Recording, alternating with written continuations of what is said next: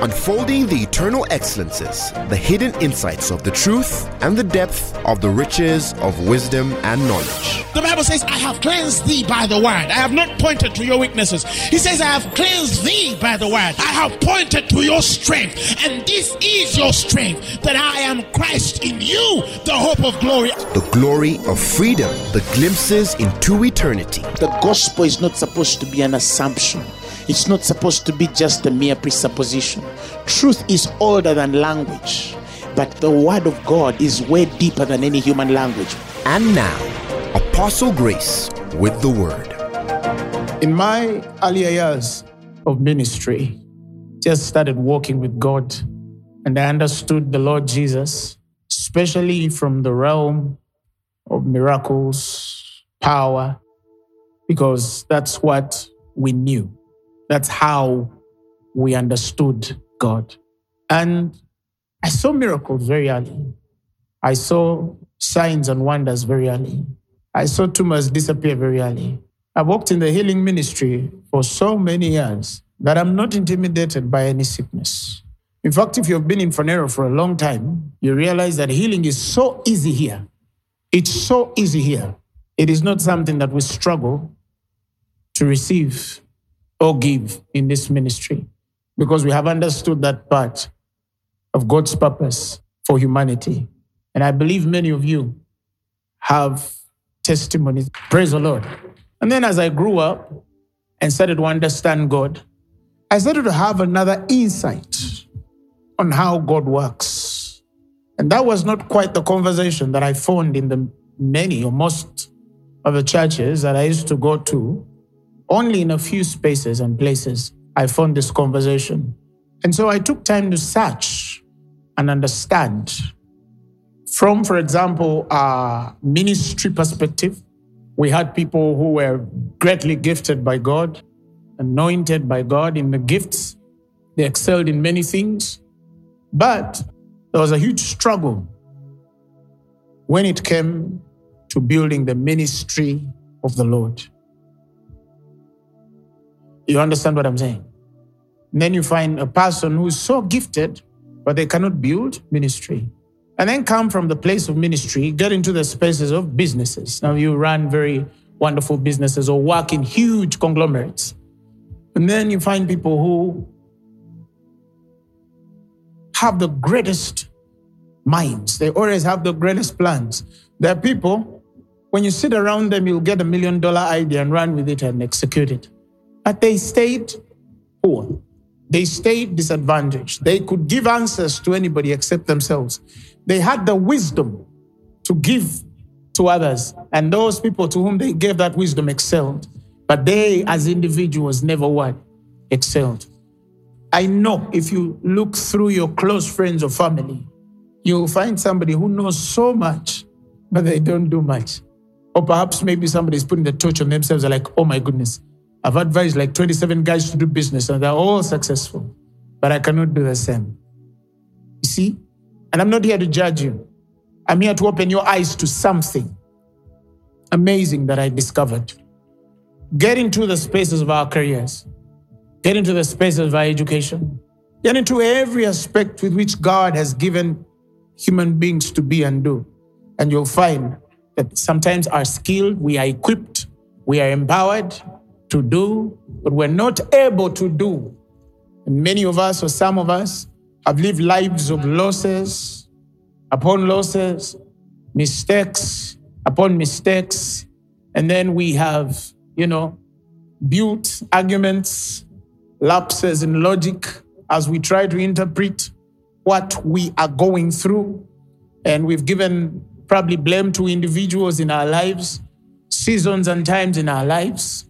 And in most cases, we are wrong because we have not understood God from the place we're supposed to understand Him. And over the years, as I started teaching, I started making mention of certain statements, and uh, one of which I'm going to build a sermon tonight because I felt the Spirit of God wants to do something remarkable for somebody tonight. God is a miracle working God, He's a God of answers, He's a God of breakthrough, He's a God of solutions, He's a God of greatness. He's God. But then it took us, or many of us, many years to understand the God of patterns. And some of you have been with me for quite some time, have heard me mention some of these things. And even for those of you who have heard it for so long, for some, when I observe, I realize they have failed to understand it. They know it with their mind, but it is not a revelation in their spirits.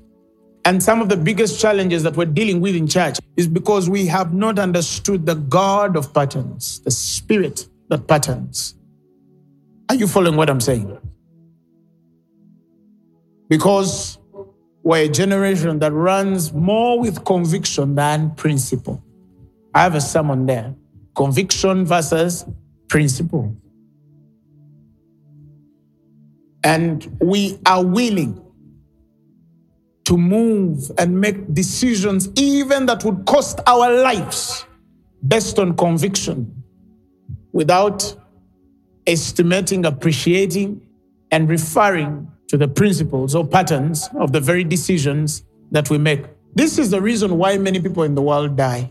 This is the reason why many people are living under destructive realms. It's only a matter of time. Something will die very soon. If it's a relationship, it will die. If it's a career, eventually it will die. If it's a ministry, it just needs a few years, it will die. If it's a marriage relationship, it just needs a few years, it will die. And as strong as our convictions can be, God does not build convictions without patterns and principle. The principles and patterns of the Spirit are the foundations that define the world of conviction. If you live that life, you will live in some sort of spiritual order. The Bible speaks of how God is no author of confusion. And I can tell you this that the most confused bunch I have ever seen is these tongue speaking people. They are very, I'm telling you, some of you know what I'm talking about, some of you don't. But I tell you, and that is a truth, you'll agree. They say the Pentecostal movement is divided by more than a thousand denominations. Islam is not that divided. Hinduism is not that divided. Buddhism is not that divided. Confucianism is not that divided. Even agnostics are not that divided. But the Pentecostal movement, they say, is divided by more than a thousand denominations. And all of them are schools of thought, differences and diversions. Praise the Lord. You think Christmas is on this day, me, I think Christmas is on that day. We're different already. Because fundamentally, we don't agree on the day Jesus was born. And that's a big problem. Praise the Lord. You think that this has to happen before this happens, and I think no. Me, I think this comes first, and that's already what? Another division. Praise the Lord Jesus Christ. The sects within us are many. Now, if the altar of the Spirit cannot reconcile us, imagine what happens to you people who are serving your cause in the secular world as the light. Some of you, your biggest conflicts are with born again Christians, even at your workplace. And that all spells that we don't understand the God of order. And when I'm talking about order here, I'm talking about principle and patterns, not just predictable arrangement. You know, some people think that because you've gotten this line right, that means there's order. I've seen people with the most accurate lines, yet untrue. The judgments of the Spirit are for truth and not accuracy. Accuracy is for degrees. Truth is not. It's absolute. You either know what you're doing or you don't. The Bible says you will know the truth and the truth will make you free. Either you know the truth and it is working for you, or what you claim is the truth is not the truth. Why? Because perhaps you have not reconciled your knowledge with judgment. Like Philippians says, he says that your love may abound more in knowledge and in all judgment, that you may what? Prove the things that are what? Most excellent. That you may not have offense on the day of Christ. The challenge with that is we're going to have many people who claim or appear to know God, but they actually do not know God. The Bible says they claim that wisdom and knowledge, but they deny the very power thereof. We're not functional, but we seem to know and we position ourselves in places of being teachers of things even we have not lived or walked. You cannot sustain a business, but you're teaching the next generation how to do business. You're struggling in your, you know, this, but you're again teaching the next generation of how to be. And it doesn't look good on us. I mean, all of us, not, you know, a few, no, all of us. It doesn't look good when what I'm teaching is not working in my life. That is falsehood. Somebody say, I refuse to live a life of falsehood. Somebody shout hallelujah. God has called us to glory and virtue. And because of that, He has called us to be the best and succeed in all things, that we might bring forth the praises of Him that has called us out of darkness unto His marvelous light. If you agree, say amen. God appears to Moses. When He appears to Moses and reveals Himself to him, and then one day He needs to create a place for worship for the children of Israel. And then He takes him in the spirit and starts to show him the temple, a pattern, while he was at the mountain. And in Exodus 25, verses 40, God insists to Moses, Look that thou make them after their pattern, which was showed thee in the mountain. Moses, you are going to build a temple like I've given you the vision. You can imagine this man is in the spirit is carried by God into a heavenly realm. And then he has a vision of the temple. God has given him to build the Holy of Holies, the holy place, the outer court, and everything. And then he goes around it inspecting it like a builder or a nat, uh, um, an architect who is going to come back and define what the Lord has showed him to build. Make sure you build it, underline the word, according to the pattern that I have showed you in the mountain. Because everything that touches the way of the Spirit is a patterned thing. You might not understand this now, but as I finish, you'll understand this. That even this love relationship that you started with that woman years ago has patterns in the Spirit that God has defined as pillars to either preserve you to the end and you finish well, or you ignore and it will become a costly journey for you. Everything in this world has its pattern. Whether you're talking about ministry, I've said that it has its pattern. Whether you're talking about business, certain things come first before others. Whether you're talking about career, certain things come first before others. To put first things last or to put the things that should come last in the middle is already an error in the spirit. And some of us are not dealing with generational curses. We're not dealing with the witchcraft next door. We're not dealing with the bad words your sister said last Thursday. Many of us are dealing with an unpatterned life. And many of us don't understand the secret of rebuilding a pattern which has been broken. Either because we don't know the way or because some of us don't even understand the pattern in the first place. The danger of building a life that cannot have an explained pattern is that you will never be able to lead another man nor multiply the grace operating on your life. It is only by luck, chance, and coincidence that you have gotten into these realms. The scripture speaks of how certain men will stumble on this rock. The word stumbling is hitting without intent, hitting without pattern, hitting without deliberation. And the danger of that is that you will never be able to multiply what's working on your life, nor explain to a man how you got there, even though you are there. Why? Because you got there by chance. You got there by coincidence. You got there by accident. You got there by pure luck, so they call it. Of course, in all, it's the blessing of God. Whether the man builds the pattern or not, it's still blessing. It is in the way of blessing. But it is more deliberate as Luke calls it, the certainty of the things in which we are instructed when we understand how the patterns of the Spirit work. Even for people who seem to have had these messages over years, I sometimes examine them and I realize many of them don't understand how to connect to the patterns of the Spirit. Are you following what I'm saying? And some of them are self explanatory, others are a bit more complicated than others. But I want to give you an example that when God tells Moses, I've given you a pattern to build this thing, Moses has to come back to people and express to them that God has given him a vision of building the what? The temple. Now, when you skip to Exodus, the 31st chapter, from the first verse, if you read the Amplified Version, God introduces another group of men. And the Bible says, The Lord said to Moses, See, I have called by name Bezalel, the son of Uri, the son of Hur, of the tribe of Judah, and I filled him, listen, with the Spirit of God in wisdom and ability and in understanding and intelligence and in knowledge and in all kinds of craftsmanship to devise skillful works, to work in gold and in silver and in bronze, and in cutting of stones for setting and in carving of wood, to work in all kinds of craftsmanship. And behold, I have appointed with him Aholiab, the son of Ahisamach, of the tribe of Dan, and to all who are wise hearted, he says, I've given wisdom and ability to make all that I have commanded you. Now, God gives Moses a vision about building this temple. He tells him, Build it according to the pattern that I've shown you on the mountain. Moses says, Okay, I'm going to go back.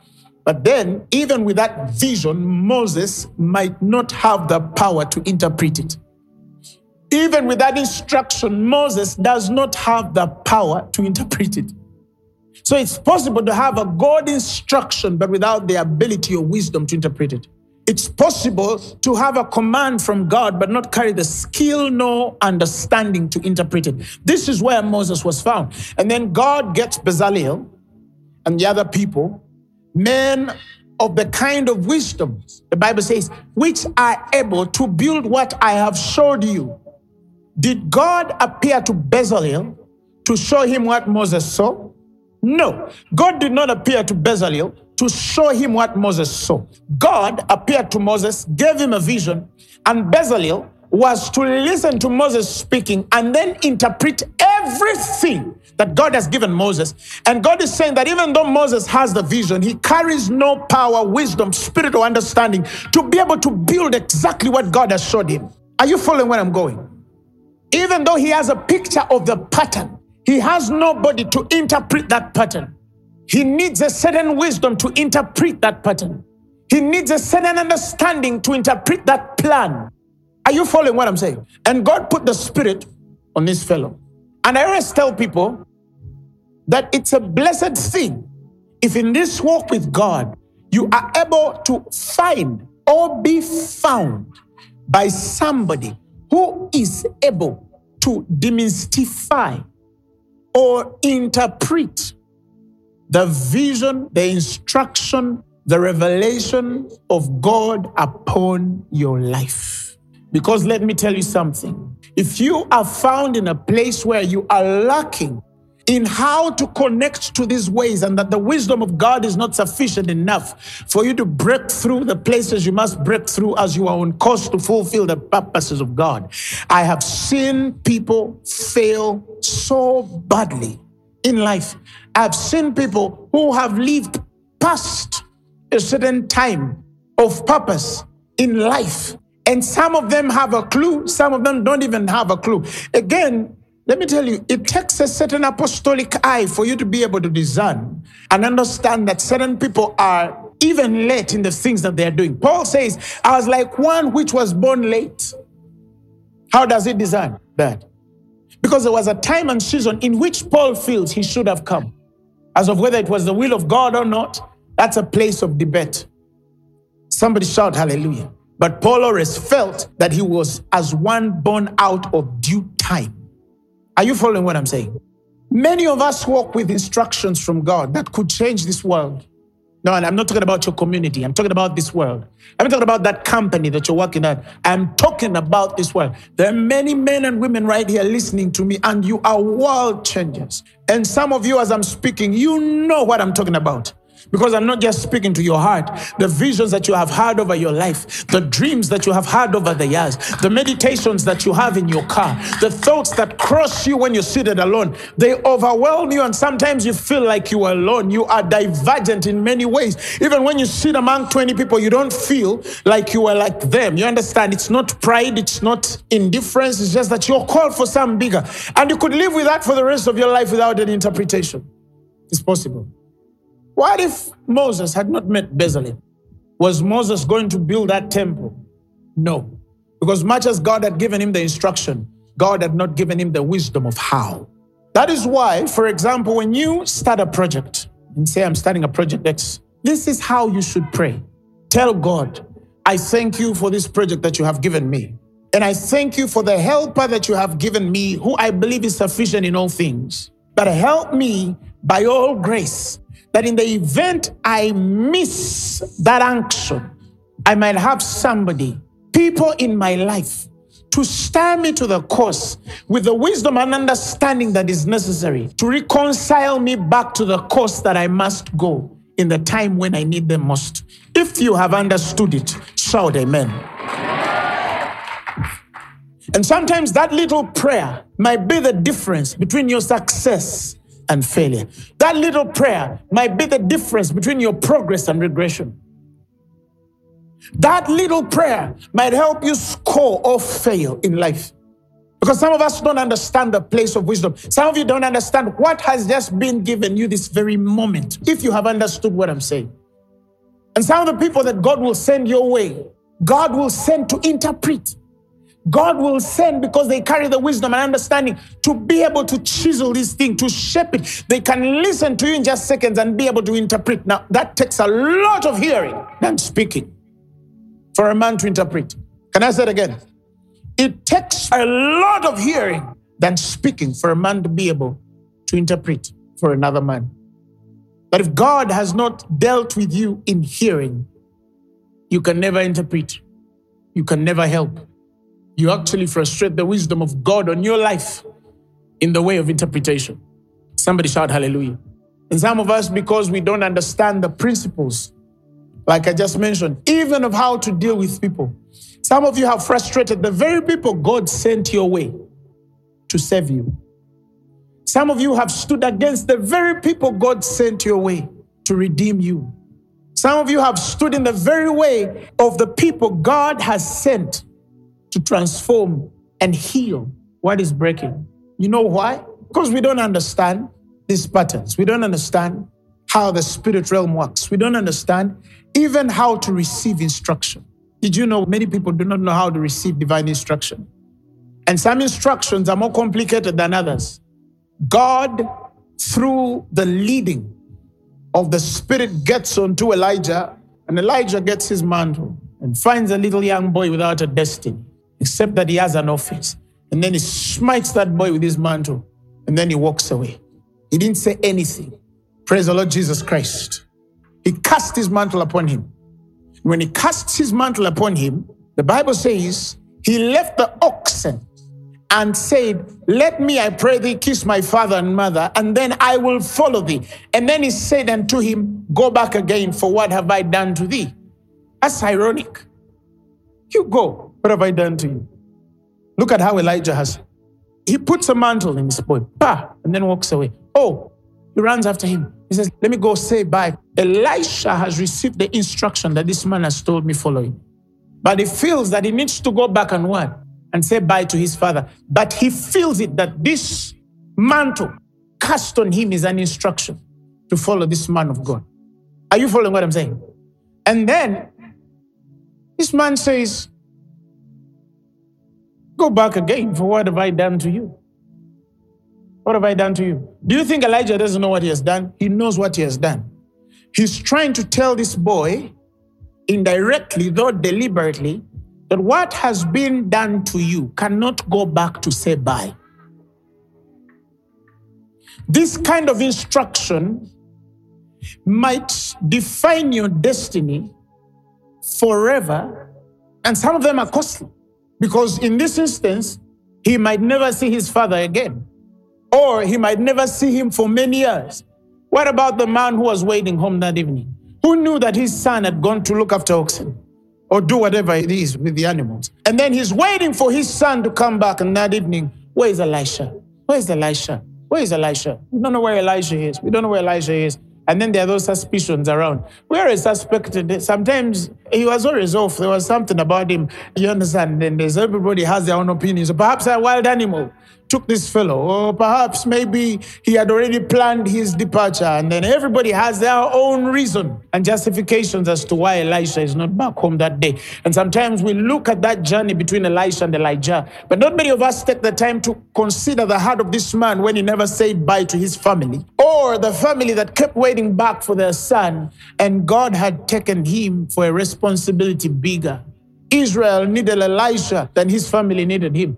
And he needed the wisdom to know that this instruction was not a usual one. I know many people who would have missed it.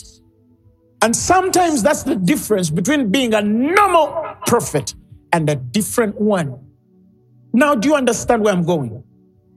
How many times did certain nudges come and they were about to thrust you into the place God needed you, but you did not discern it because it came so familiar? It came through something or somebody you didn't expect. How many times was that door open when you were supposed to enter it at the time when you were supposed to enter it, but you did not know that it was the time, nor the process, because perhaps you expected a more predictable way through which God was going to work, but that day He did not appear as He should have, or you might have expected Him to. Why? Because you always think he must appear the way you think he should appear. Or that nobody ever taught you how to discern when a different acoustic, a different frequency, a different communication, a different instruction, something inviting you to a higher place in purpose has come. This number two is the real truth. Number two is most of us that we were never taught how to discern when God is about to change things. We were never taught to discern when God is about to change things. A lady in this ministry was dying of cervical cancer. And she was in a hospital bed somewhere going for an operation. And everything the doctors told us was off. And then she sent me a message and told me I'm in hospital and told me A, B, C, D, E, F, G. And then I sent her a message and I asked her, Have you watched tonight's service? And she said, No. I told her, Watch it. So she gets this phone and watches it. And after watching it, she started dancing in the hospital, screaming, I am healed, shouting, I am healed, I cannot die. And that someone, let me tell you, this is the truth before God.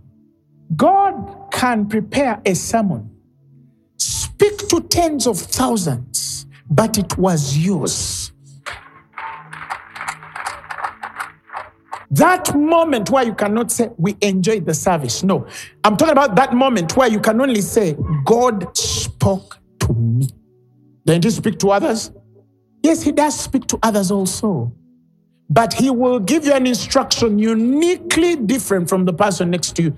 Do you see all of these thousands and thousands of people listening to me? You might be amazed that I'm speaking to every man at a different place.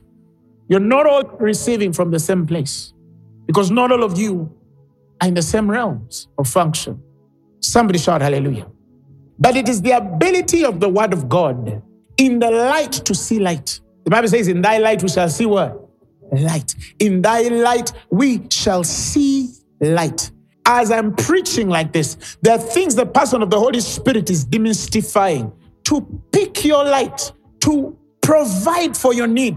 As a minister, if I cannot multiply that wisdom in its application, then I'm not able to minister to many. Do you understand what I'm saying? That I can speak to one, yet I'm speaking to millions across the world, and everyone picks their own. Or for some of you have heard me, you can listen to my sermon, and if you're a teacher, you can pick like 20 sermons. Why? Because it's the grace that demystifies lights out of the light and lights out of the light and then words out of the word and then things continue connecting themselves. You understand? And before you know that you can get 20 or 30 sermons in just one sermon. That's an apostolic office. Why? Because every time we preach we cast light we cast light so the illumination of your spirit is where you're able to receive me from is where i'm able to minister to you not necessarily subject to minister to you I hope you have understood. I'm not limited to your ability to receive. You understand? Because your realm of hunger and thirst is not equal to the man you're seated next to. And it's within the wisdom of God and the liberties of the Spirit for me to be able to exercise myself in realms high enough so that I'm able to minister to as many as this rule, the Bible calls it the rule of measure by which we reach men. That is applied to every minister in the world. That is what we are given. Paul says, We'll not boast of things without our measure, but according to the measure of the rule which God has distributed to us, a measure to reach even unto you. Your crown is extended according to the liberties granted by the wisdom of God operating on your life. As you continue to minister, the lights continue increasing. You understand what I'm saying? And your ability to be able to communicate and cast light on every man's vision, not only for them to understand, but for them to be elevated from where they were to the place they must belong. Only the Spirit of God can do. Only the Spirit of God can do. So I don't understand how a man can hear me speak and say, that is not God. I don't understand how people understand God. You understand? Do you get where I'm coming from? Jesus Christ, the Bible says he was called a glutton and winebibber. See? And you can be called anything. But the Bible says, but wisdom is justified of her children because the justification of the ministry of God is wisdom. Christ, the wisdom and the power of God. Do you understand? Christ, the wisdom and the power of God. The power of God is expressed through his word, his wisdom. Are you following what I'm saying? To the intent that the principalities and powers of this world, it might be known the manifold wisdoms of God as He reveals them through the church. The more wisdom God continues to increase on your life, the more effect and influence you have in the spiritual realm to function in the liberties that should allow you to touch people, more and more people, more and more people more and more people. So you're seeking changes. You seek to be positioned where enough is to feed the world. Are you following? You might not be a teacher of the gospel like I am, but if you are a realtor or if you are an engineer, whatever is functioning in your life should be able to touch the world. And only the wisdom of God can do that. Only the wisdom of God can do that. That will go beyond what a man can ever teach you. It's not in the place of the person of the Holy Spirit. Are we learning something? Are we learning something? So let's go back. I said some instructions are straight, some of them are hidden. They're not as direct, and they desire that we be found in a place of right positioning. Otherwise, we cannot connect to the coherency of God's deliberation. Some of us, or many of us, have lost opportunities that I believe one day when we go to heaven, it's going to be a huge regret for many individuals that they never knew what they should have known and connected to the thing God had called them to, to become the person they could have become. One time I was praying for a young man, and the Lord gave me a vision of this man's destiny. God put something on this fellow, even I admire. And God showed me that he can't see it. He cannot know it. He's far from it because he does not understand my ways. The foundations that began this man in ministry were dead and wrong. And quite honestly, for God to work with him, this man has to break enough to break everything he knew about God so God would reconstruct him. But even in the permissible will, he has amassed way enough to satisfy the mediocre in him. He could have been better. He could have done way more. He could have walked way far. And so it's true with many people. Some of you, you would weep if God ever opened your eyes to see what you could have been in this world. Because you think that you're aware, you think you're supposed to be. But not many of you can actually say that with a justification of truth and the balance of divine revelation. Many people, many, many people in this world are not where they are supposed to be. Could be where they're supposed to be physically, but not spiritually. Not in the will and purposes of God. And sometimes it's a painful thing when you observe and see that this woman, she should have been far. He should have been far. So now, with such weight on your heart, even the way you pray changes. Because I might not live to judge everybody. I'm not even here to judge everybody. I sympathize and I understand, but I don't forget that I need to put this light on myself too every day. To say, God, if there is a place where I have missed, help me, show me, reveal to me so I can redeem early. It takes a certain humility because some of us, we are actually praying either in rebellion or in ignorance. I'll give you a typical example. God has prepared this young lady for this young man. Huh? And then this young man falls in love with another young lady whom he feels this is his wife.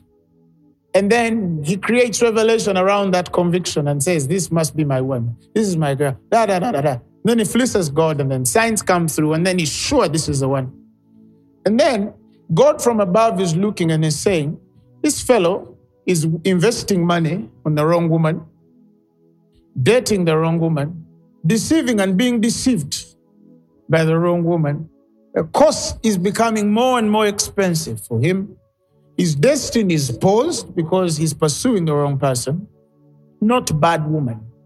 No, wrong one, not theirs. You see?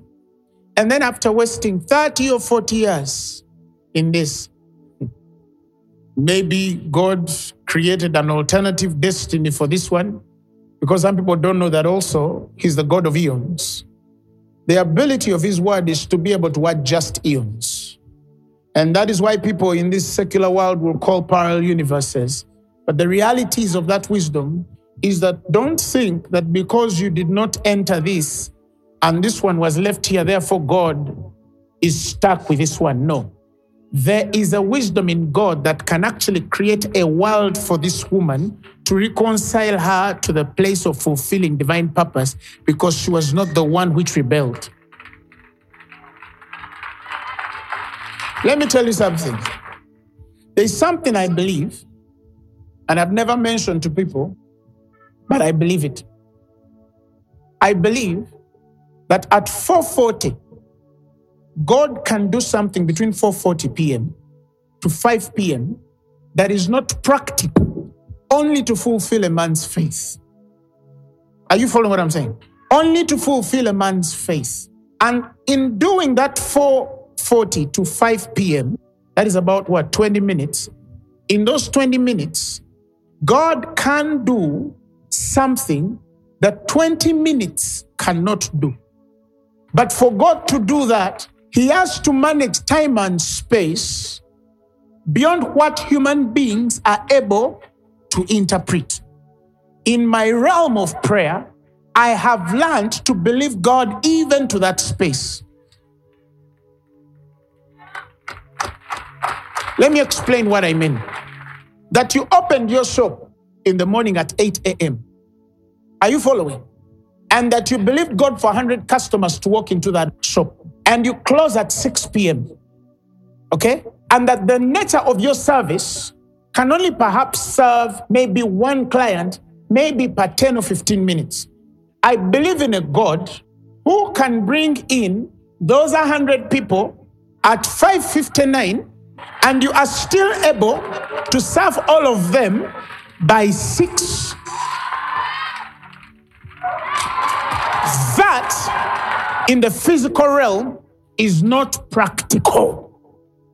And if I'm dealing in the realm of practical logic, reason, I cannot appeal to you only because you do not understand with God, all things are possible. I have been in meetings where I've looked at the back, and sometimes I would say, God, fill these chairs in 10 or 15 minutes, and they would fill in 10 or 15 minutes which would look like it's practically impossible because I don't know how they come, or perhaps they had already planned to come. That's your interpretation. But I've been in places where I've been provoked to apply myself outside reason because the liberties of faith allow me. One time I was in London College, I'd gone to preach my earlier years of preaching. And then I entered this meeting about nine or 12, big room. And then I said to God, I did not come to preach for only nine kids. This school is dying. And then the Lord told me, I've given you the liberty do what you want to do to fill this room. Are you following? So I tell these children, I'm going to pray for you. And after making a prayer for you, you're going to go outside, listen to the instruction, touch somebody, and tell them, follow me. Don't explain anything. I prayed for these kids and I told them, I'm going to give you 15 minutes. Touch somebody and tell them, come. The moment you touch them, run back. I tell you, in 15 minutes, the room was overflowing and there were people in windows. The numbers extended outside the windows, and some even stood in the grass listening to a man they could not see. Now, in this natural realm, people call that witchcraft, cult, funny powers. In our world, we call it faith. And I preached, and the power of God hit that room. Kids were slain inside that I had no space to stand. I stood out. People were slain even outside. And then the administration got concerned and they said, Don't bring back that boy. And then some called me four days later, five days later, because some children were still slain in the spirit. I remember in one of those schools, I was even summoned by the deputy and his wife. We are concerned, what's happening? And the moment I entered, I told this woman, You've been barren for years. Do you want a child? Yes. Fire!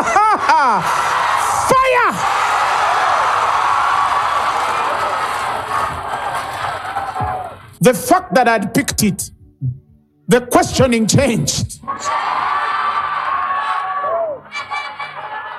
And then a couple of months later, she's pregnant and then she conceived. Now they are great friends.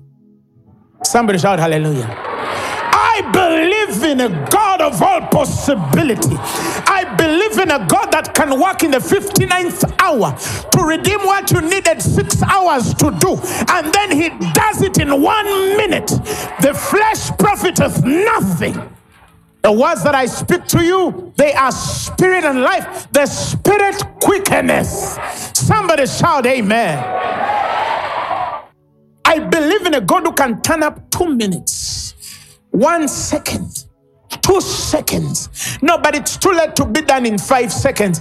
Even in the last second, I can still believe God to do what practically cannot work in the last 10 seconds. I still believe in God to do it.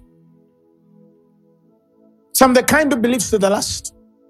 I don't give up because it's 555. Oh, I just helped somebody. I said I just helped somebody. Makobara de gozika landa gozika te badiga shote kele. Rote ge balando gozigete. Somebody shout hallelujah. So, may God help you not to miss any nudge, any instruction, any provocation, any conviction, if it be of the Spirit. If your time comes, I speak upon your life as a man sent by God. May you never miss your window, your door, your opportunity, your provision when it comes in Jesus' name. And for some of you who missed, I pray that may God rebuild another eon, another world for you to redeem it. For by faith, the Bible tells us we understand that the worlds, do you read that word there? It didn't say the world, it says the worlds, plural. The eons were framed by the word of God. That means all you need for God to create another world for you to redeem what you have lost is the word. The moment the right word can come, it can change it. Do you know that by shifting eons, God can redeem years for you? The Bible says that I'll restore the years that were eaten by the caterpillar, the cankerworm. How do you think He's going to do it? Because if you continue in the very time periods of the world that you've been living, there is no such redemption. God can lift a man after dipping the Ethiopian eunuch and then he's found at Azotus, how much time was redeemed for Philip if he had walked? That's my point. God is not subject to your realm of time and its dimension as you interpret it. God can do something right this very second and redeem 10 years of what you have lost in just a second. And only those who live to tell see how everything in the world is shifting to your provisions. It's adjusting to your vision. It's responding to your vibrations. It's craving as your appetites come. It's just aligning and agreeing. Everything is clenching together for good because you love the Lord and are called according to his purposes. Let me tell you, it's only in the faith where we have been given the opportunity to restore what was taken. So when you go to conferences of recover all, are you recovering a shoe? Are you recovering a cloth? No, no, no, no. You are recovering time. Because that's the most important thing. That's the most important thing. That's the most important thing. When the Bible says he renews our youth, what does that mean? What does it mean to renew your youth as he goes? What does it mean to renew your youth? It means you can forward to 40 and God just presses a button and you and then you reach 50 and then God just presses the button to 30. Listen, how do you think men lived for 600 years? How do you think men lived for 500 years? How do you think men lived for 900 years? Why do you think that because, you know, it's not working in your generation, therefore the revelation died? It did not die. Our faith just died because as generations evolved, they became indifferent to who God is and what his word is. Scientists, if you have studied recently, they've started designing something called pills to live longer. Recently, I was reading an article it's in the final stages. Scientists have designed a drug that is probably going to be able to make a human being live for at least 200 years. This is science. Now, if science can do that, if a human being can do that, what about God? Somebody shout hallelujah. What about God? Why shouldn't you believe God to live a full life? No, no, I mean walking straight at 100. I mean 120. And you're still, hey, they look at you and they say, ah, where is this woman going? You tell him, I'm not going anywhere. Those of you plan to live, plan. Some of you, even your conversations are like that. You know, I could die in a day. Not me, not me, not me, not me, not me, not me. Far from me. In Jesus' mighty name. He renews your youth. And as you go to sleep, your cellular memory starts responding and talks to your heart that you're 25, yet you have a 50 year old body. Come on, somebody. Oh my goodness. With God, all things are possible. Some of you, you're 60 and you're already tired. You're 70 and you're already out. If science is advancing, the church should advance faster. Hello? Praise the Lord Jesus Christ. Somebody shout hallelujah. So Moses had the vision, Bezalel had the application. And then God looked at the time that was to come. And then in the promise in Ezekiel 36, verses 26, he said, A new heart also will I give you, and a new spirit will I put within you, and I will take away the stony heart of your flesh, and I will give you a heart of flesh.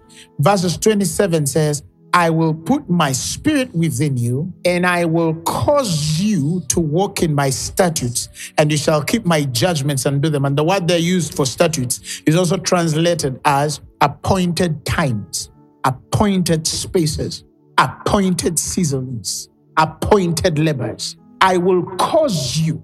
See, some of you must understand why we have the Holy Spirit. The Holy Spirit is not just there to make you say, oh, that is important. The Holy Spirit is not just there to help you heal when your body is sick. The Holy Spirit was given to cause you. Now, if you study the Hebrew, that word caused you to walk in the statutes is the very wisdom that was on Bezalel and all the men God had given Moses to build the instruction of vision God had given him for a pattern. Meaning that now that you have the Holy Spirit, I have given you both the instruction and the one to direct you through wisdom and understanding to be able to execute. He's saying, in other words, the difference between your time and Moses before the new birth, the Holy Spirit used to come upon men and was occasionally function, not indwelling continuous. In the new birth, the New Testament, the Holy Spirit has a permanent residence in you and is fully active and operative dynamically in your spirit. What was given as a special gifting of Bezalel is now a constantly residing person in your spirit. That when the instruction and vision of God comes, the person of the Holy Spirit is in you as Bezalel was available for Moses to be able to interpret, to be able to explain, to be able to direct. I will cause you to meet the appointed time that you are supposed to meet. I will cause you. The word they are causing means that even when you're not there and your mind is not able to connect, there is a way I will find a way to stir you to the direction that you must go. Only learn to yield to me, saith the Spirit of God. That if you were not caused, it's only because you rebelled against the yielding that you ought to have had. But if you learn to yield with me, I will cause you. That I will be the side, God, I'm yielded to you. And sometimes my step of faith in yielding to you means that if I have to act in faith, I must take a step. But as to the degree I'm yielded, if I should take this step, yet I'm supposed to take this one, he says, I will cause you.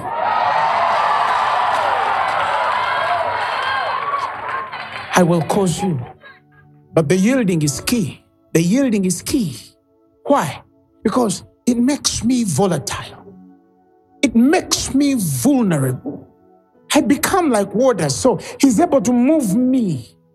If I incline, it's easy for him to decline, and it's okay for me to go wherever he wills. But that brokenness, that death, that sacrifice, that relationship is not a conversation we're bringing because many of us, even our hearts, are bent on lust because it's a generation that preaches men into lust, not purpose. If you're preaching to them about how to get the next car, they will turn up. But if you're teaching them how to win souls, that's not a sermon they will repeat. Yet they don't win souls because we cannot separate the precious from the vile, the expedient and the lawful. But that is changing in our generation. Men and women are hungry. Somebody shout hallelujah. Shout glory to God. So, does that mean we don't need people? We do. But they're secondary. The person of the Holy Spirit is primary. He's primary. And only that man or woman which is led of the Spirit is the only person that can take me back to the right course. Not everybody. Are you following what I'm saying? So I'm not saying that you say, oh, no, me, I have the Holy Spirit, nobody speaks to me. Uh uh Again, it's in the pattern of the Spirit to have people above you. Above you. You say this is the way you should go. I say, I'm no me, I don't believe in spiritual fathers. I don't believe in spiritual authority over me. Jesus said, That's man call no man, no father. Understand the context of that scripture. He was talking about the men which were living what they were not applying themselves into. Otherwise, then, then why would Paul say, My son in the Lord? That would be an error. You see what I'm saying? Or because some of us come from places where it was abused, like being a spiritual father was manipulating and taking advantage and abusing. You understand what I'm saying? I'm not talking about that which the world has shown. You see, in the world, they have them called mentors. Why are they there? Because God has put people in your life who, by one statement, can change your course forever in just seconds. Ah, uh, me, I only have the Holy Spirit. No, but it's in His pattern too that He will create people around you to help you when you lose it. Because sometimes there are people who know how to do what God has told us to do better than we know. Yet God has told us. That's why it's wisdom for every king to surround himself with wise men. David almost lost his life, and the man who had an answer was his subject, the prophet. Are you following what I'm saying? At the point when Absalom is chasing after him, he has Zadok to hold on a priest who honors him as his king. But in the office of God speaking, God would speak to Zadok before he spoke to David. And those people in your life will be there, whether you believe it or not. No man was called to watch over their own souls. Hebrews 13 17. No man in this world. It doesn't matter how prophetic you are, there are spaces you will never see. One of the most notable prophets was William Branham. William Branham was prophetic. And a man walked to him, Gordon Lindsay, and told him, God tells me you're teaching wrong and you're going to die. And William Branham said, No, I hear God more than you do. And then one young guy comes up and prophesies the day and date William Branham was going to be taken to heaven. A fellow who had not even yet been known by the world. He said, This day, this month, this time, God is going to take William Branham home because for two years, Gordon Lindsay has warned him of something. It's in the books you can read. And it is true. William was taken the same day, the same date, the same month, the very hour. There's a voice in this world that can speak and change your destiny. Don't play with God.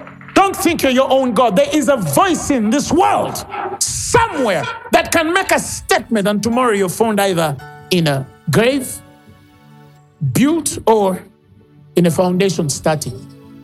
Because some people either dig graves or foundations, but both men are digging.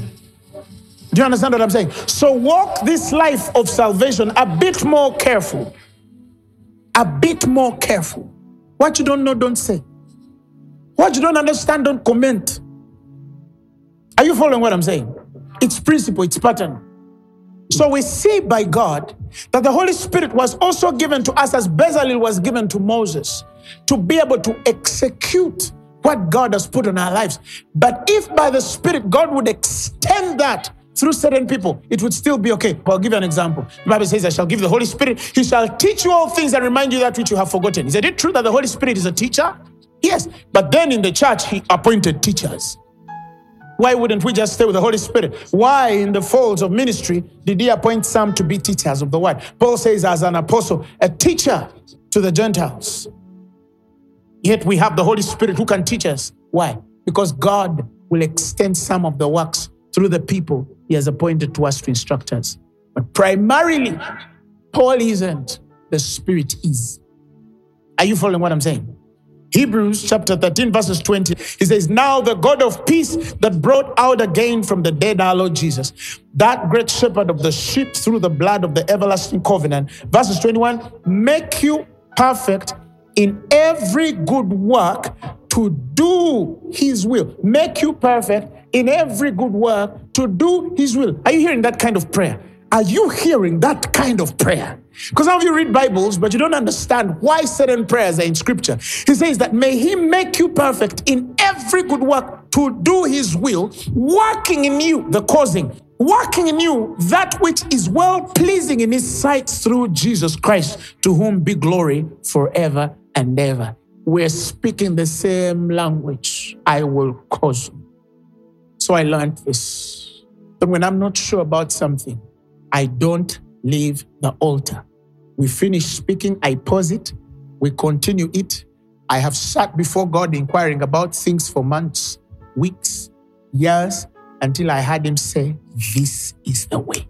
And the moment I hear Him, see, some of you might say, Oh, no, no, no, I'm wasting a lot of time. I tell people that some people who look like they're slow are actually fast. Because me not making a decision in a month doesn't mean I'm late. It could be that in the waiting, God is actually gathering for me. And that at the point where I'm reconciled with divine will, his gathering will be present. And I've seen men quicken to gather instead of hearing. My team knows me. I'll procrastinate and sleep over something, but when I wake up and speak, it better be God. It better be God. I don't mind even if it takes me years to speak, but when I speak, it better be God. I've exercised myself in this for many years. And I'm seeing the fruit of it every day in my life. And I've given it to you as a gift. Listen. Listen more than you speak in the presence. Some of you speak more than you hear. When you're in the presence of the Holy Ghost, listen more than you speak. It's okay to pray for three hours, but I would rather you pray for one hour and hear for two hours. Your life will be different. That mean that I don't have long hours of prayer. I have hours of prayer where I can pray through seven, eight hours. Sometimes I pray the whole night and it's okay. But then I also have days where I just hear. And sometimes to pray is interrupting. Are you following what I'm saying? Because you thought that for God to use a man, you have to hear him on the mountain say, My God, Jesus. Oh, yes, perhaps it works for him. Never stake your prayer life against another person. Because there are people with prayer lives that have no fruit or results of prayer. Are you following what I'm saying? So, yeah, I can pray for hours, but know when to keep quiet when God must speak. I'm not saying putting your brain in idle mode. You know, some of you just put your brains in idle mode, boop, and then you say, I'm hearing God. And then the next thing you know, if you want to know that your brain is in idle mode, the thoughts that start crossing. You're in the presence, but your thought is in some, is in a place where people in the presence can't go. No, that's making your head idle. That's yoga. That's not meditation. Only a man who has learned to hear God can wait on him right. Somebody shout hallelujah. Shout glory to God. And over the years, you'll start to see the fruit of hearing God. People will look at you and say, Truly, this woman has been led. Truly, this man has been led. They might doubt everything, but they will not doubt that you are led by some spirit. At least let them say other things, but they will not doubt that there's a spirit leading you. Praise the Lord Jesus Christ. And you who knows, you will know it is the Holy Spirit. It is the Holy Spirit. It is the Holy Spirit. Be slow in making decisions until you hear God. When God tells you, I have called you to do a business in Chikubo, don't rush. What? Plastic business. Then you buy plastics and then you fill them in your, and then you say, business shoe business. Ah, yeah, yeah, yeah, yeah. Where is it? China. What? And then you bring those shoes and then you stuck them in the shop and say, God spoke to me. And then things stop working. He said, but you said, oh, yes, he said. But what was the pattern? What was the pattern? Oh, my goodness. I'm a business person and I run quite many businesses. Every time I start one, I have to take time. Who should I work with? Why? When? When I didn't do that, I was burned. My fingers were burned. So you learn as you grow. Say, man, I'm going to make losses out of this. If God has said you're going to start a shop, ask Him how, who, where, send the right person, connect me to this person, do this, where are we going to get this? Write them down. You'll be amazed. For me, everything I have written in my notes as what God has promised, it has been fulfilled in every ounce of its promise. Why? Because we don't only take the instruction of the project, we take the instruction of the execution. We don't only take the instruction of the business, we take the instruction of the execution. We don't only take the instruction of starting a ministry, we take the instruction of how, who, when, where, what do we use, where do we go, who do I talk to, why should I talk to them? And as you continue asking those fundamental questions, the spirit that was working in Bezalel is stirred through wisdom and understanding and starts reconciling these things for you. And you are amazed. Even where there were errors, if you had most of it, you will win. But if you didn't hear the application, the wisdom and understanding of execution, it doesn't matter whether God appeared with Jesus Christ, 300 angels, Moses and Paul available, you can fail. So, ladies and gentlemen, I introduce to you the person of the Holy Spirit as the master builder of patterns. Use him. Use him. Use him. Talk to God. I usually want to allow you to express your heart because I don't know from where I have met you in this message, but this is what I know for sure that God can and will speak to you from wherever you are. Take a few minutes and speak to God from your heart. Praise the Father, praise the Son, praise the Spirit three in one. God of glory, majesty, praise forever to the King of kings. Talk to God.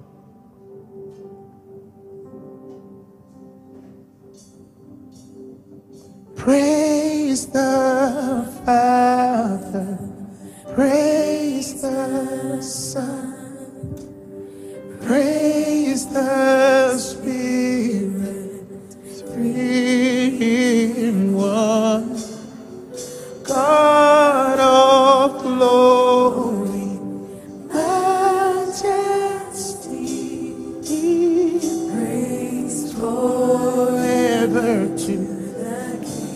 Holy Spirit,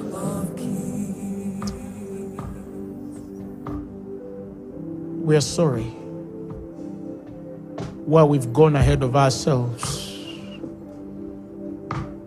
or walked far behind you to hold our hands or function way above you to hear your voice. My heart's prayer for every man and woman at the sound of my voice is that through the words that you've received today, may you receive divine calibration. That God may align you. Oh my God, I feel the Spirit of God is doing something in a person's life tonight. I sense a lot of healing. Oh my God. I sense a lot of deliverance. I sense a lot of consecration. I sense a weight of glory here that is here to elevate you, to restore you, to redeem you. I hear somebody crying in their heart, saying, God, I've messed up. I have messed up. I have messed up in my marriage. I have messed up in my career. I've messed up in my ministry. I have messed up. Help me. Somebody's telling God, Help me. The Spirit of God reaches you. The Bible says, We have not a priest which cannot be touched with our infirmities. The Bible says he was tested in all things as we are, yet without sin. Jesus says, I'm going to help you. I'm going to help you. I see a redemption of time here.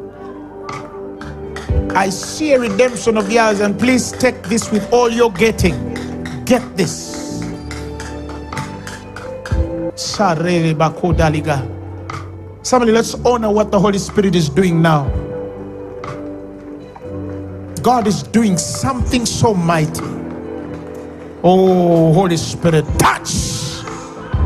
Maroko tabadaga zogotolo borodo. Touch, change, redeem, restore. Help that woman. Help that man. Hey, rako badiga zonde kopelele gozikata. Sherika horanto zile ketere baralaga.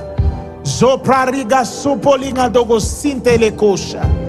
Hey, aronde gesilege. Prula hola gotile kando selia shopatila ngozibo bokoroko togotolo porodo ripando solo boko shiari katabada sire rikato see God do said the Lord see me do in weeks in minutes in hours what you could not have done in a lifetime I see the anointing that does things out of time, that does things irrespective of qualification, ability, or credential. I see God quicken somebody. I see a man break out. I see a woman break forth. I see a rebuilding. I see a restoration. Receive it.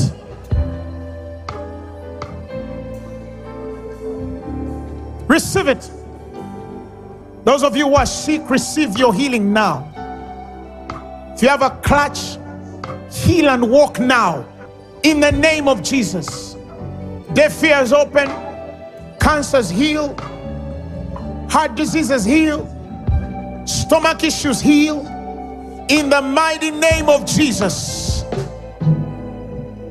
You're the great Jehovah, my prayer. Give the Lord the mighty help of praise.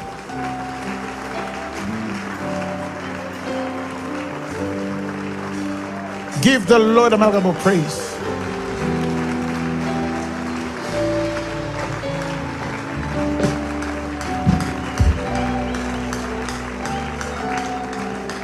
There's a person that I'm led to help. Spiritually, feels like there are chains literally on her legs. And that person so is everything in their life. It's as if it has been held. They cannot move in anything. Their finances, their marriage, everything on their lives is stuck. Power the Holy Ghost! God is delivering. You're free. Thank you, Lord. If you have never given your life to Jesus, it means you don't have the Holy Spirit. If you don't have the Holy Spirit, how are you led? Today, I want to give you the opportunity to receive the Lord and Savior who not only shed his blood for you, but purchased your eternal salvation that you will not die but live. He's giving you two things He's giving you life eternal and freedom as you live this life. You're going to receive Jesus and receive the Holy Spirit. Repeat these words after me. Say, Lord Jesus, I thank you because you died for my sins and you were raised for my glory. Tonight, I receive you as my personal Lord and Savior. I am born again and I believe that my life is changed from today. Amen. This sermon has been brought to you by Phaneroo Ministries International. For more information, contact us on telephone number plus 256 200 999 400 or email us at info at phaneroo.org. You can also find us on the web at www.phaneroo.org. Follow us on our social media platforms on Facebook, Instagram, and Twitter. Subscribe to our YouTube channel at Phaneroo Ministries International. Or better still, feel free to join us every Thursday for our weekly fellowships at the Uma Upper Gardens from 5 p.m. to 9 p.m. and for our Sunday services at 9 a.m. and 11 a.m. at the Uma Multipurpose Hall. Phaneroo, make manifest.